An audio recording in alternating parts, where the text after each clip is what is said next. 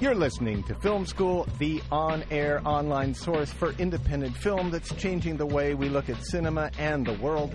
I'm Nathan Callahan. I'm Mike Caspar. On this program, we'll be speaking with Jessica Oreck, the director of Beetle Queen Conquers Tokyo, a documentary that explores the mystery of Japan's age old love affair with insects. You can listen to this interview, Mm-hmm. as well as interviews with Haskell Wexler, Duncan Jones, Kirby Dick, Ramin Bahrani, Ryan Fleck, Alex Gibney, Harmony Korine, Albert Maysles, John Sayles. They've all been on Film School, Right. including Guy Maddin, Philip Glass, Frederick Wiseman, Wiseman, and many, many more. And Many. you can listen to these fine interviews at filmschoolradio.com.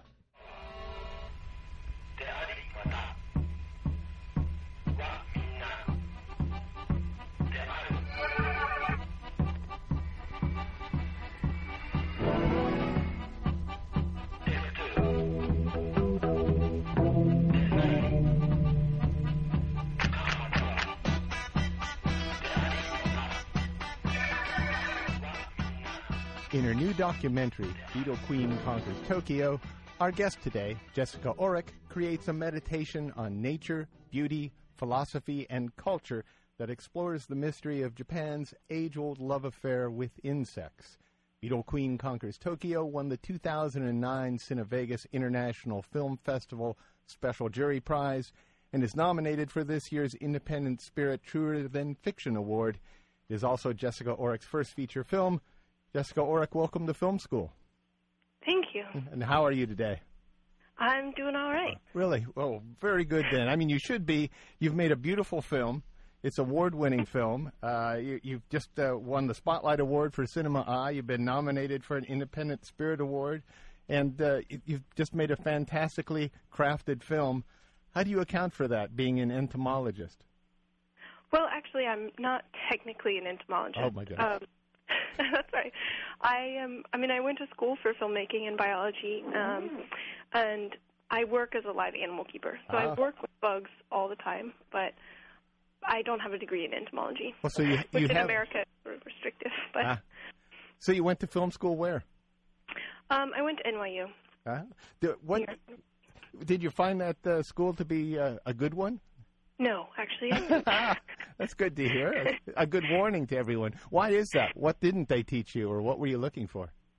Well, I really, I mean, I knew what I wanted to do. I knew I've always wanted to make movies about um, ethnobiology, the way that humans interact with the natural world. Ah. So I wanted to double major in biology, and I wanted to study anthropology, and I wanted, you know, I wanted this broad scope of very focused, very focused training. Ah. And they were, they really wanted, you know, romantic comedies and, you know, very straightforward documentaries, and I was just not interested in what they wanted me to do. Now, now I read that uh, your earlier influence, and, and probably still influences, uh, David Attenborough and the Private Life of Plants. After you saw that, that that changed your what you thought of as documentaries. Is that true? Well, I had, I I grew up. I wanted to be an entomologist, Uh-huh. um, but I, when I, I I didn't I didn't watch TV, so I had never really seen a lot of nature programs. And when I saw David Attenborough's Private Life of Plants, it's a very straightforward nature program, but it sort of it sort of opened my eyes, and I was like, oh, I actually don't want to spend my life in a lab. I want to spend my life making movies about science that other people can see. Uh-huh. So it wasn't it wasn't so much that David Attenborough's filmmaking was a huge influence as much as just the ideas of behind it, the ideas of science Well, filmmaking. I want to ask you about another film because th- there are elements of your film that remind me of Microcosmos. Yeah. Oh, yeah. And did it, did that do you did you did that influence you or did you were you impressed as impressed with that film as I was the first time I saw it? Yeah, I mean, I remember I watched that film not long after seeing David Attenborough's film, and I, yeah, it's still one of my favorites of all time. Um, though I love also, I think more of an influence on me were, were science films by Jean Painlevé, Mm. who's a French filmmaker from the 30s, um, and he was sort of the first. The first guy to, to be doing microscopic camera work and underwater camera work, and he um, he was making very experimental sort of avant-garde films for the time, but they're great, really wonderful little pieces that that I always look to for inspiration. I was going to say, how how big was your crew in making this film? How, wh- wh- who did you what did you travel with when you went to Japan, and how did that go? Um, well, it was uh, myself. I did sound, and then my boyfriend was my cinematographer. That's Sean And- Williams. That's Sean Williams. Uh huh. And um, then for the first two weeks, we were with an American entomologist, Akito Kawahara, and he sort of acted as producer slash translator, you know, setting up meetings for us and stuff like that. And then because he had all these connections in Tokyo, um, growing up there, you know, as an entomologist. And um, then the second four weeks, we were with um, uh, one of my best friends, Maiko Endo, who just grew up in Tokyo, so she, she she acted as our translator producer. Neither of them had ever had any experience in film, so it wasn't it wasn't always so smooth, but it was really fun and easy, Let me ask very you. laid back. Let me ask you because you, you mentioned that the, the one of the things about this film that you were hoping to, to, to put across is, and with your filmmaking in general, the human interaction with the with insects. And what was it about that, and then what? How did the Japanese aspect of this project come into play? How how did you know uh, about? How did you come to know about the Japanese and their fascination with insects? Well, um, actually, I was I was teacher assisting in a class at the Natural History Museum, and we had a guest speaker come in, a young woman, a Japanese woman, who talked about how growing up in Japan, everyone loved bugs, and that just right off the bat is a pretty bizarre statement um, for kids growing up in America. And so I was like, wow, I this is this is my calling. I got to make a movie about this. And I started doing research, and there was absolutely nothing in English. I mean, nothing in English about this. Um, and so, you know, I sort of put it aside and like, okay, this is going to be my first feature. I just have to find the right person. And two days later, absolutely out of the blue, my sister is sitting in an airport, and she hits it off with this young Japanese American entomologist who, you know, goes around the country uh, speaking about how Japanese people love insects. And she said, "Well, I got to put you in touch with my sister. She's an entomologist."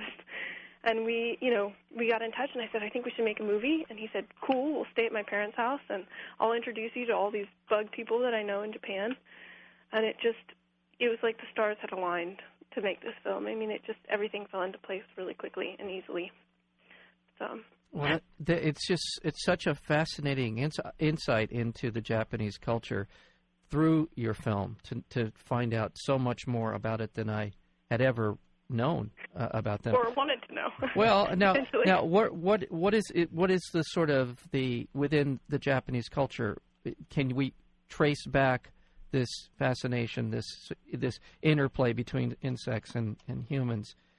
Uh, How far back does this go in Japanese culture and literature? Well, I mean, I I'd say it goes back all the way. I mean, even before Japan was a nation state, I think that there were certain there were certain pieces of their just the basic uh, sort of physiology of their country that lent them sort of a more bug centric focus. We must look at the nature in everyday life. You know, the weather changes rapidly, and so you must be keen about nature here, including insects. Carefully look at nature. It's actually a way of life. By the way, we're speaking with Jessica Oreck, and the film is Beetle Queen Conquers Tokyo, and and people might see the poster or see a trailer. Even just seeing the trailer, you realize that this isn't just a movie about bugs crawling around and what they, do, you know, how they how they reproduce or something like that. This is this is really a, a sort of a meditation on on what the, the subjects that you're talking about: the Japanese, the culture, the interaction, and life. Really, I mean, without getting too too too much into into it, but it, it's uh, it's really quite a fascinating look at it. How'd you come up with the title? Yeah.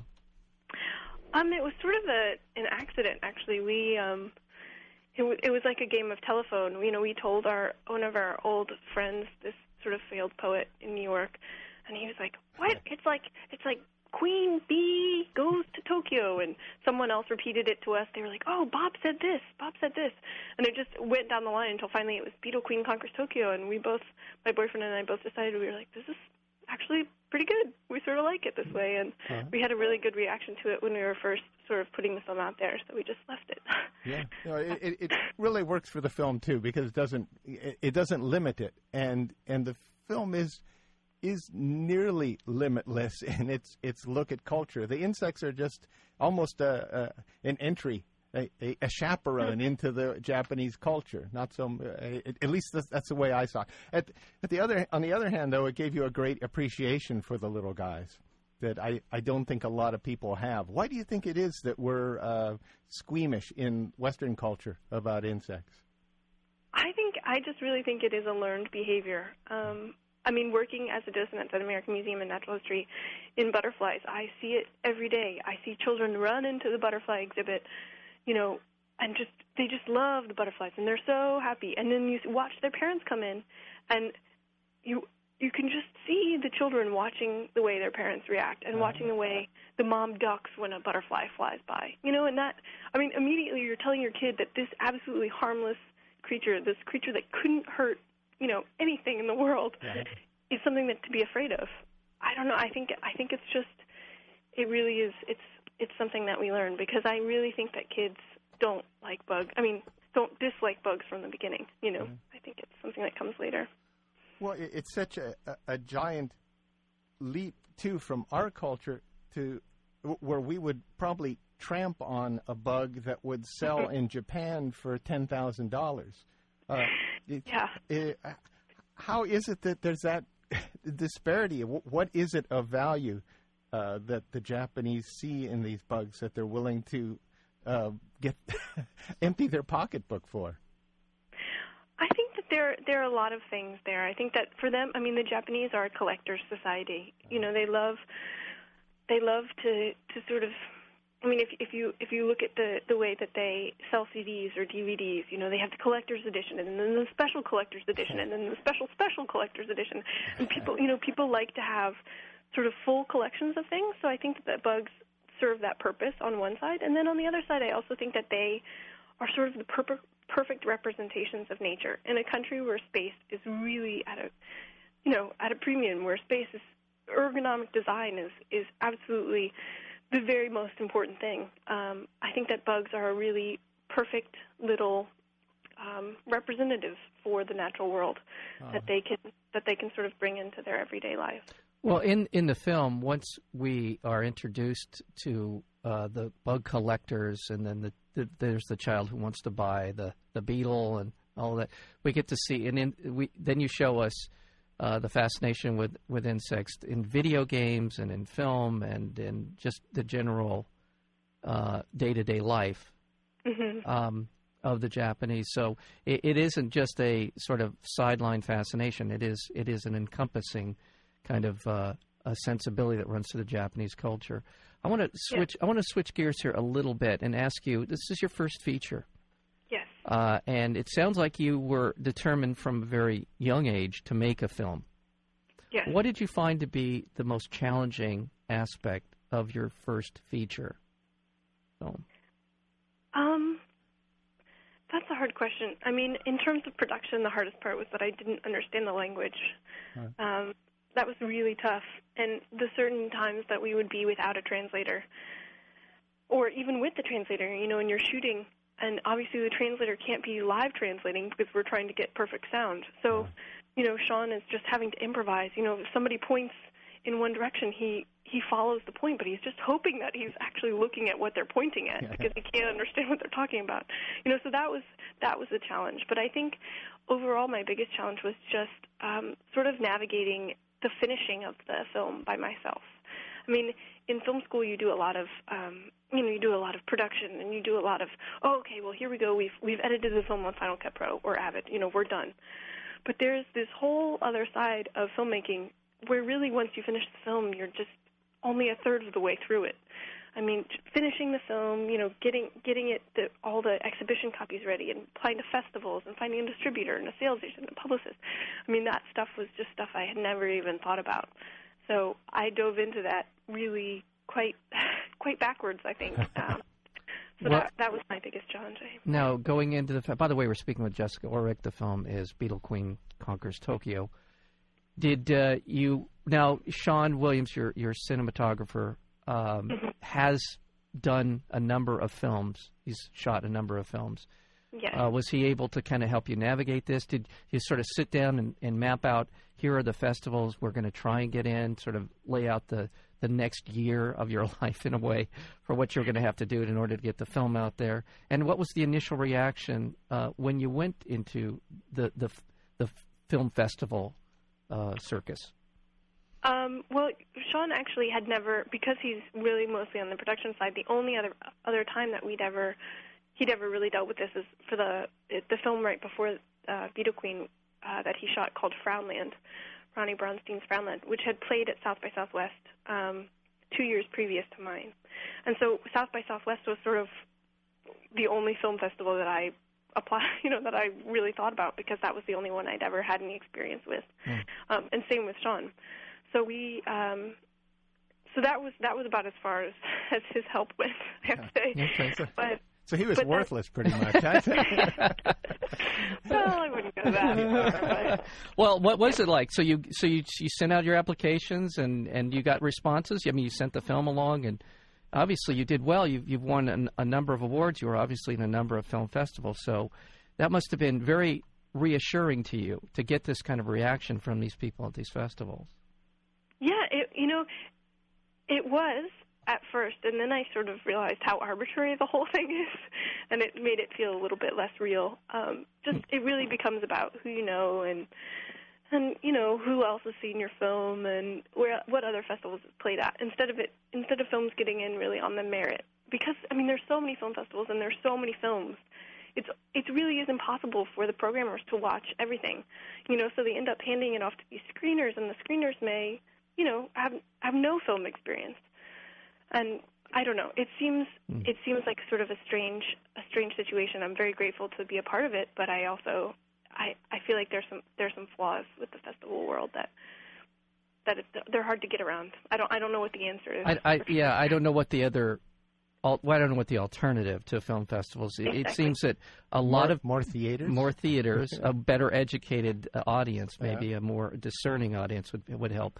But given mm-hmm. the glut of films, the ability now with people to make films with their, your Final Cut and your digital camera, there's just so many out there, and it does afford people like you and I and, and Nathan an opportunity to see films that we know are never going to end up on the multiplexes in you know downtown you know Los Angeles. These are films that will speak uh, by their nature. They'll be seen by a more select audience, uh, mm-hmm. but it does give us that opportunity. And a film like yours uh, obviously did well. You've been nominated for a number of awards, and uh, uh that must have been very uh, gratifying to see that happen. Yeah, I I still sort of I mean I, we just won the Cinema Eye this past weekend, and I still am sort of like I can't believe I won an award.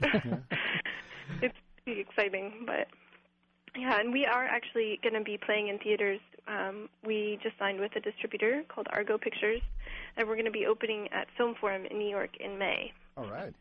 That's pretty exciting. yeah, that's too. that's real exciting. I, to me, I, I don't know. Having having not been either either in a film festival or had a motion picture screen, it would seem that actually getting distribution would be more gratifying in the long term than winning an arbitrary award. And it does it does feel very yeah it's very exciting. Yeah, you're on you're on the you're on the inside now, or you you you have a track rather than just a you know a one time showing somewhere. There's a and right. it's, it's it's a wonderful wonderful film. There's one character in there um, that I was fascinated with. He's the uh, the uh, bug guy that just goes in and catches bugs. Uh, who drives the Ferrari? Yeah, now hero. Yes. Yes. I, how, how did you run into him? And and uh, you know, and does he do this every day? Does he go out into the forest and collect bugs every day? Well, the bug season there is very very short. Okay. You know, it's just really June to August. Um, so he doesn't do it every day, but during the summer he does it often. Uh-huh. Um, and he was actually a good friend of Akito's. You know, the the the um, Japanese American entomologist that we first uh-huh. went with.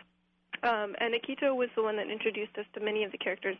The young the young boy in the film Yu um, is actually also um, related to Akito. I think it's his sister's boyfriend's nephew or something like that. So all of all of the people that you see are are um, most of the people you see are somehow connected to Akito, which I think sort of ties it all together very nicely on on my end. Mm-hmm.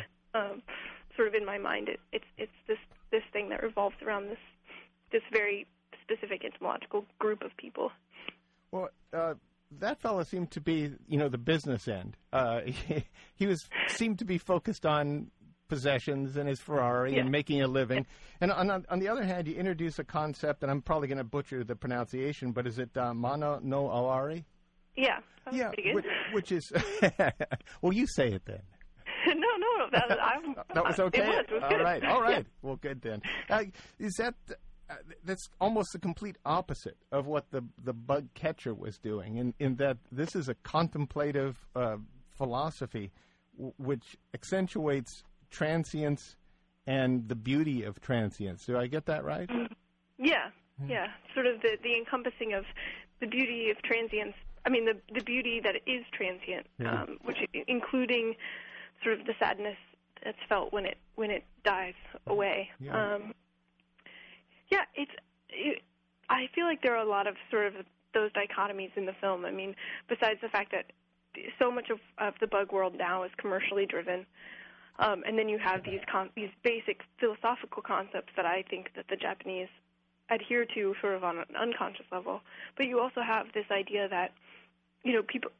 Well, I mean, and I guess it has to do with the commercialism of it. But you know, people are collecting these insects and keeping them in cages, or you know, killing them to put them in part of their collection. Yeah. And it it has it has a weird sort of moral elasticity Yeah. that that's hard to sort of put your finger on about where um, you know where where you draw the line in, in how how much do they really appreciate these creatures and how much of it is Well, that's funny. I was wondering that exact same thing, and I didn't know how to broach the subject. But in some ways, uh, it, it seems that a lot of the public that's collecting these, and within the commercialization of, of the bug culture, it's taken away some of the mono no aware. It's taken away Yeah. that appreciation of beauty and turned it in, into more of a little um, spectacle or or a, a video game rather than something that is uh, can is ephemeral. You know, that can just disappear in an instant. Uh, th- am I getting that right? Yeah, absolutely. Um, and it's, I mean, it's it's something that I'm interested in playing with. In that, I I really like the idea of of people being able to watch a film and the first time being like, wow, you know, this is what a philosophical, amazing experience that I just had, and you know, the Japanese have this amazing reaction, and then and then watching it a second time and being like, well, hmm, you know, I wonder how does this actually, you know, play out physically in their lives. Um, I, I, I, I like the idea that, that it's not as neat as, as you first think it is, Yeah, absolutely. not as clean. But but it, it's a problem for me also because I want it to be neat and clean. I want it. I want the philosophies to be true. Um, so yeah, it's it's an interesting it's an interesting dynamic. I think. Well, I think that's uh, I think that's uh, um, you're in a manner of speaking at the beginning of the film. You're reinforcing some perceptions we have of the Japanese and this sort of you know perfect purification of Japanese essence. I think there's a line that I, I wrote down from the film. And then as the film progresses, as Nathan pointed out, it becomes less and less so i- as you, as you move forward uh, with the film and the perception within the Japanese culture. And maybe at one time it was more that way, but as you've introduced, as they've introduced money uh, and pres- and sort of the collectability of these bugs into the equation, it's become less and less that way. And and in that in your film, ja- uh, Beetle Queen Conquers Tokyo walks us all through that that entire discussion, that sort of dynamic. In the end, though, I got to, I've had to say that the film is beautiful. The, the It's- film, the film is not uh, i in and of itself uh, represents the, the, the beauty of, of of the subject that you're talking Yeah. about. So, uh, you know, Congratulations! yeah, on that. congratulations on that. What's up next for you? Um, I have a bunch of projects in the works that I'm very excited for. Um, one of them is about mushroom hunting in Eastern Europe, um, sort of like Beetle Queen using this very particular cultural phenomenon as a sort of as a pretext to talk about um, the role of the forest in war-torn countries. The way that in our imagination and in our childhood, in fairy tales, the forest is this deep, dark, scary place with big bad wolves and witches. But in war-torn countries, in places where there's social unrest and political upheaval, there's, you know, the forest becomes a safe haven. The forest becomes a place where people go to find nourishment and to find shelter and to sort of free their ideas. I mean, in this very sort of essential sense of liberty. Um, and I just I think it's a it's a really interesting shift in perspective that I want to explore with the next one. So Well, before it's we in let work. well, All that's right. great. Sounds, That's- sounds wonderful. Yeah, that really sounds like a, a great subject. Uh, I want to remind our listeners we're speaking with Jessica Oreck. The film is Beetle Queen Conquers Tokyo, but the, the website is beetlequeen.com. And It's a great website. You ought to go there. Uh, anyone listening ought to go to BeetleQueen.com because uh, who put that together for you too? I'm just curious. It's a nice looking website. I go to a Thank lot of movie websites and and they sometimes don't reflect the film very well. And this one, it's easy to navigate. It, it it's a, a you know it just has all the information there. So they should be congratulated along with this. It's a good job. I actually designed it myself. so oh thank really? You. All right. Well, great job Well, then. Jessica- when can I buy my Beetle Queen I was T-shirt? you beat me to it. I want to know where I can get my Beetle Queen Conquers Tokyo T-shirt. That's what we really want to know. We're actually launching the site, uh, the shop next week. All so right, next cool. week, if you visit BeetleQueen, BeetleQueen.com, All you'll be able to buy T-shirts, soundtracks, posters, all sorts of good stuff. N- now we're getting commercialized though. There we go. Yeah, I- exactly. While we're on the subject of Mononoke, let me just say. yeah. Well, Jessica, thank you so much for, for being here in film school, and, and congratulations on a wonderful film. Good luck at the uh, at the uh, film festivals that coming up, and I, I hope even though even though winning awards isn't as satisfying as making a wonderful film, I hope you win them all because it's a great film. Uh, Thank you. I hope so too. all right, Jessica Oreck. The film is Beetle Queen Conquers Tokyo. Thank you for being a part of film school. Thanks for having me on. There we go. There we go. Well, that was fun. Yeah. Yeah. And she was uh, prior to uh, coming on the air. She was expressing some reservations. She might well, be nervous. she knew that you and I were going to interview her. well, that was probably. I would have a reservation if, if I knew I guess such a so, thing but was about uh, to happen. she did a great job, and uh, yeah, it's fun. It's fun, especially uh, one of the great things about getting to do film school is we often talk to people who are doing their first film, Yeah, and there is there is this we've at least for me it's just it's great to see someone. This is quite an accomplishment. yeah. It's not an You easy know, I didn't even get do. a chance to talk to her uh, just a little bit about it right now. The sound on this, what she did, is incredible. Yeah. She uh, oftentimes you get into movies and you know they want to fill up every space with something that is is telling you what's happening, and and there's a lot of nice silence in this Mm-hmm. film, Uh, a lot of quiet moments, and then a lot of sounds where you're really not concentrating exactly what you're hearing for a while. Mm-hmm. Until it becomes apparent, and you you move into the scene. It's just a just a, a really wonderful, mysterious film, and it's uh, kind of hard to believe she's a first timer. Yeah. to tell you the truth. Yeah. I- You've been listening to Film School. For more information and archived interviews, go to filmschoolradio.com.